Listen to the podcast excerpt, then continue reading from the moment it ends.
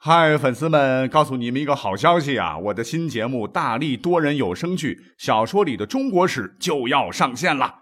想要了解新节目或者跟我互动聊天，赶快来加入 VIP 粉丝群，入群二维码就在本期节目的声音简介中。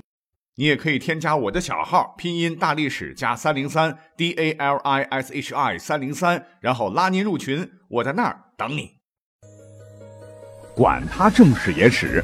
这里只有大历史，大力讲的历史正在播出，欢迎收听本期节目啊！我之前的这个节目做过很多外星人的节目 啊，也讲过古代疑似外星人的一些历史名人啊，你还有印象吗？啊，比方说全才达芬奇啊。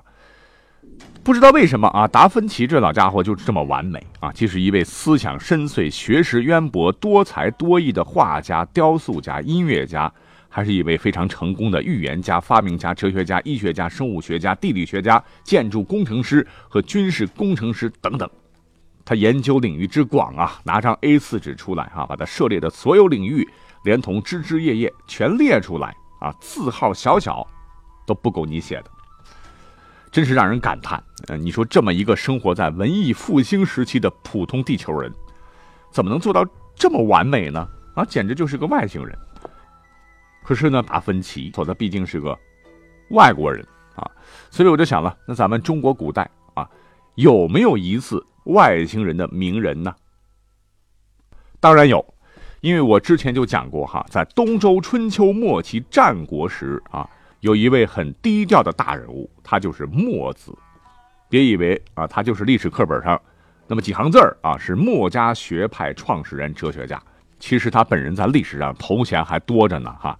在那个条件艰苦的年代啊，他创立的以几何学、物理学、光学等为突出成就的一整套科学理论，拿到现在来看都是非常科学、非常严谨的。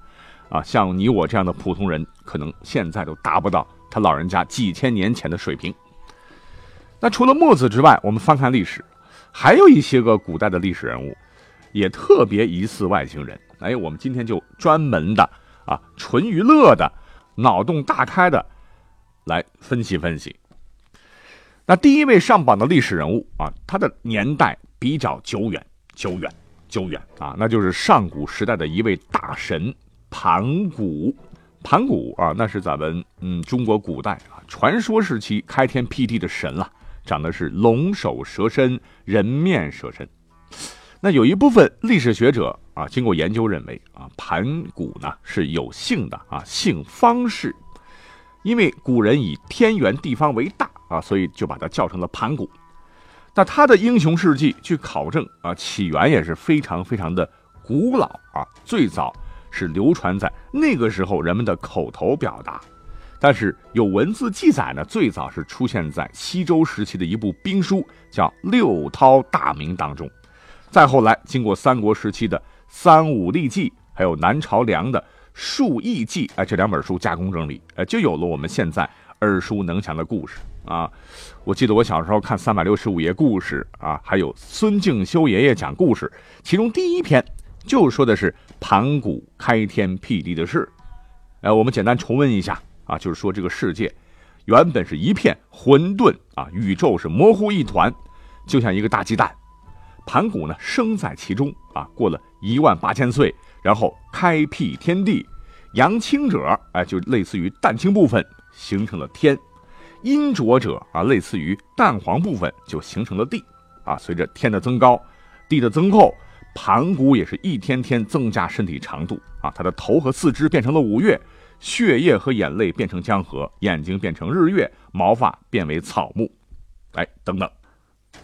那很有思想的一些朋友们认真分析以后就说了哈，你说有些神话故事啊，类似于盘古开天辟地啊，女娲补天等等，你说这些神话故事它的起源最早啊，是人类为了了解。或者解释自然所诞生的说法和现象，这点是没错的。但是，很多神话故事会不会找到它的原型呢？因为神话传说和故事呢，来源于生活嘛。那我觉得他们这个思路挺有意思啊。你别说，他们就找啊找啊，还真找到一个说法啊，非常让我们现在感觉到不能理解啊，那就是他们认为盘古可能是个具有高度发达的科技水平的一个外星人。那 当时来地球是为了寻找新家园。那我对于这些历史爱好者的这种奇思妙想，哈，这种假设，我觉得倒挺有趣啊，就拿来跟大家说一说吧。他们说的还似乎挺有道理啊，说当时盘古啊，作为一个外星人，来到地球呢，是发现当时的地球还很原始啊，还被浓厚的有害气体包围，看不到日月星辰，更没有办法居住啊。于是呢，他就开动了星际设备来清除有害气体。使地球得以见到天日，然后呢，各种生物才有了产生演化的可能。怎么说呢？啊，当时的原始地球啊，咱们自然科学家现在来解释的话，确实是这个样子。那在遥远的原始社会，人们可能无法理解这种先进的科技水平了。哎，就如同现在一些还处在原始社会的亚马逊的土著人啊，看到现在的这个飞机在天上飞过啊，就以为是天神下凡一样。就把它刻在壁画上，口口流传，顶礼膜拜。呃，所以呢，当时的古人才简单形象地创造出了盘古大神开天辟地这个神话故事。呃，这么来听好像有点道理。如果是照这么逻辑来发展的话，另一位上古大臣女娲啊，也就顺理成章的成了疑似的外星人喽。那有专家就分析说了啊，说女娲这个人呢。可能也真有啊，但她不是地球人，而是后于盘古来到地球的外星人。他到地球呢，主要干了两件大事啊：补天和造人。可能是由于盘古当时清除地球有害大气层的时候下手过狠，弄得当时的地球大气极其稀薄啊，就类似于臭氧层空洞，导致地球上到处充斥着各种有害射线啊，伽马、贝塔了，反正是不适合生物进化发展。女娲一看这不行啊，于是就动手利用先进科技修补大气层。神话传说，女娲炼五色彩石以补苍天，哎，可能就是这么来的。那造人是怎么回事呢？说是女娲搞了个生物实验室啊，照着自己的样子做实验，研究基因排列、高分子合成什么的啊，终于搞出了后来的人类。这是一个非常新鲜的说法啊！这倒让我想起了几年前我特别喜欢的一个电影，叫《异形前传：普罗米修斯》啊。但这是不是事实呢？哎，我们又不是走进科学啊，只是拿出来跟各位简单聊一聊啊，你听听就好。那除了这两位啊，还有几位历史上有名有姓的人文始祖啊？呃，照这么来说，呃，也有可能是一次外星人啊。比方说。皇帝，那司马迁他写的《史记》里边呢，有这么一段关于皇帝的故事啊，非常有趣啊。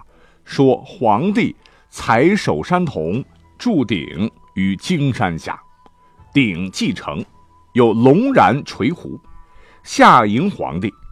皇帝上骑，群臣后宫从上者七十余人。龙乃上去，与小臣不得上，乃西驰龙然，龙然拔坠，坠皇帝之宫。这《史记》写的这段话，非常能让人引起无限的遐想啊！那个时候呢，皇帝已经是活了几百岁了哈，就是在首山这个地方呢，采集了很多的铜，铸成了一个大鼎。那这个大鼎呢，可能有点像可以发射神秘坐标信号的一个电台。然后呢，龙就出现了。皇帝是乘龙而上升天了，留下了让万世啊无尽想象的故事。所以呢，有人就说了啊，你说这个皇帝怎么能不是外星人呢？普通人类怎么可能活到几百岁啊？如果是神话，那也严重违背自然规律，不可信。可是，如果皇帝是外星人呢？哎，也许就合理了，活几百岁很正常吧？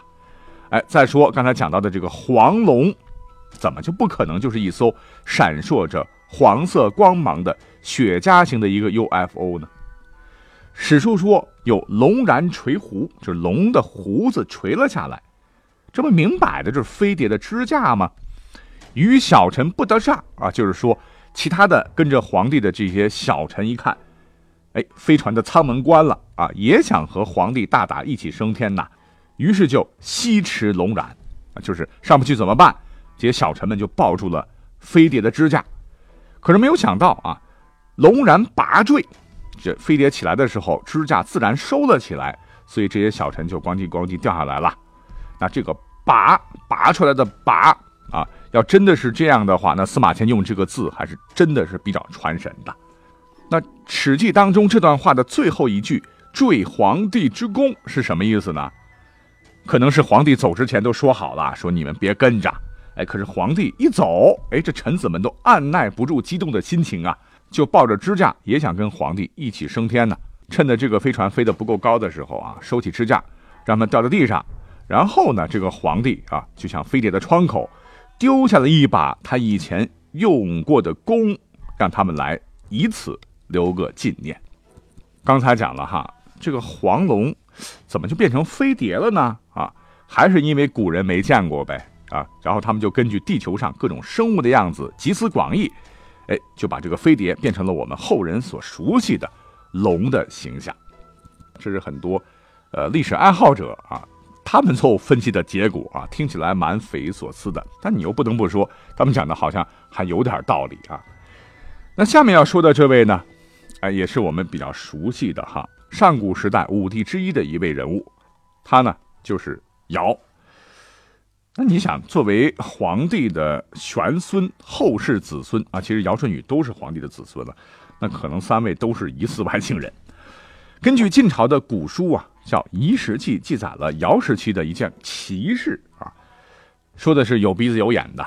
说尧登位三十年，有巨茶浮于西海，茶上有光，夜明昼天，海人望其光，乍大乍小。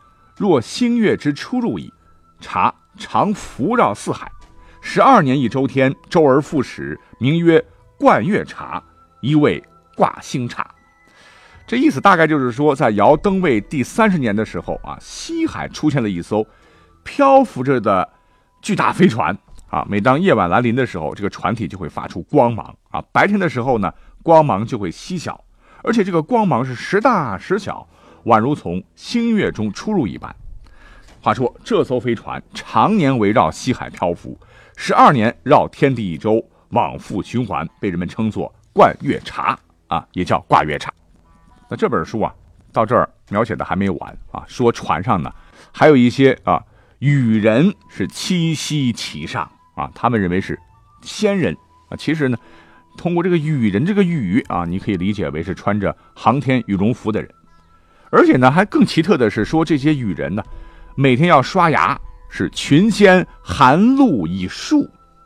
后来呢，太空船没有再来啊，余下之际不复记其出没。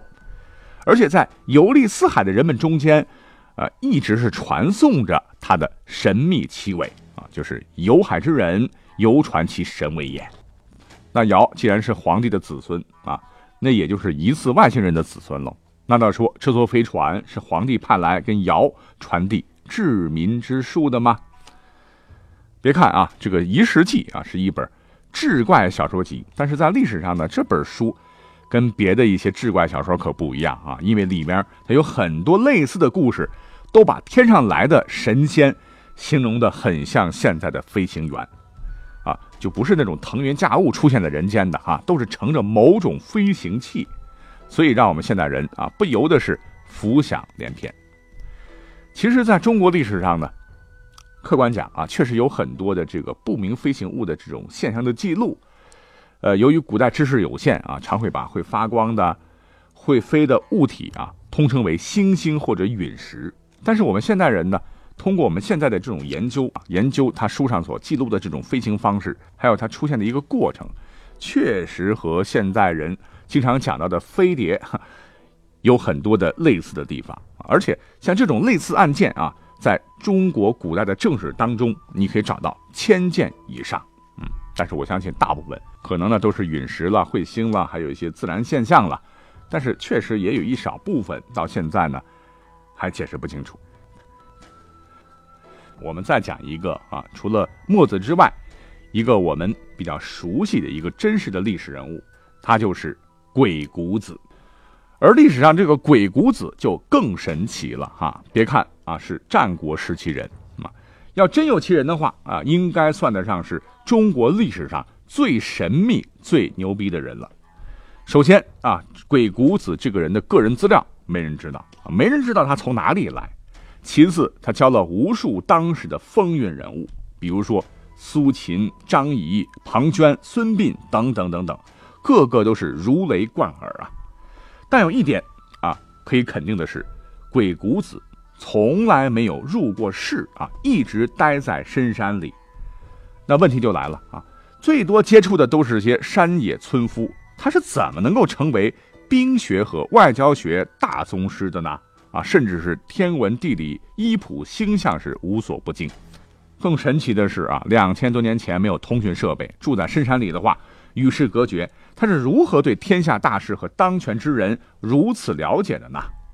一个如此未获得过实践经验的人，是如何懂得这么多高深的权谋之术的呢？啊，直到现在，我们还在看。鬼谷子的书啊，从中来汲取自己的营养。更要命的是，这个鬼谷子还经常的辟谷，就是不食人间烟火，不吃饭。难道他是靠光合作用活下来的吗？啊，所以说这个神秘的鬼谷子是外星人，哎，我倒觉得是有点道理。好，天气很热啊，那就是周末啊，所以呢，我就想着把历史节目做的轻松一点，娱乐一点，哈，脑洞大开一点，希望各位能够喜欢。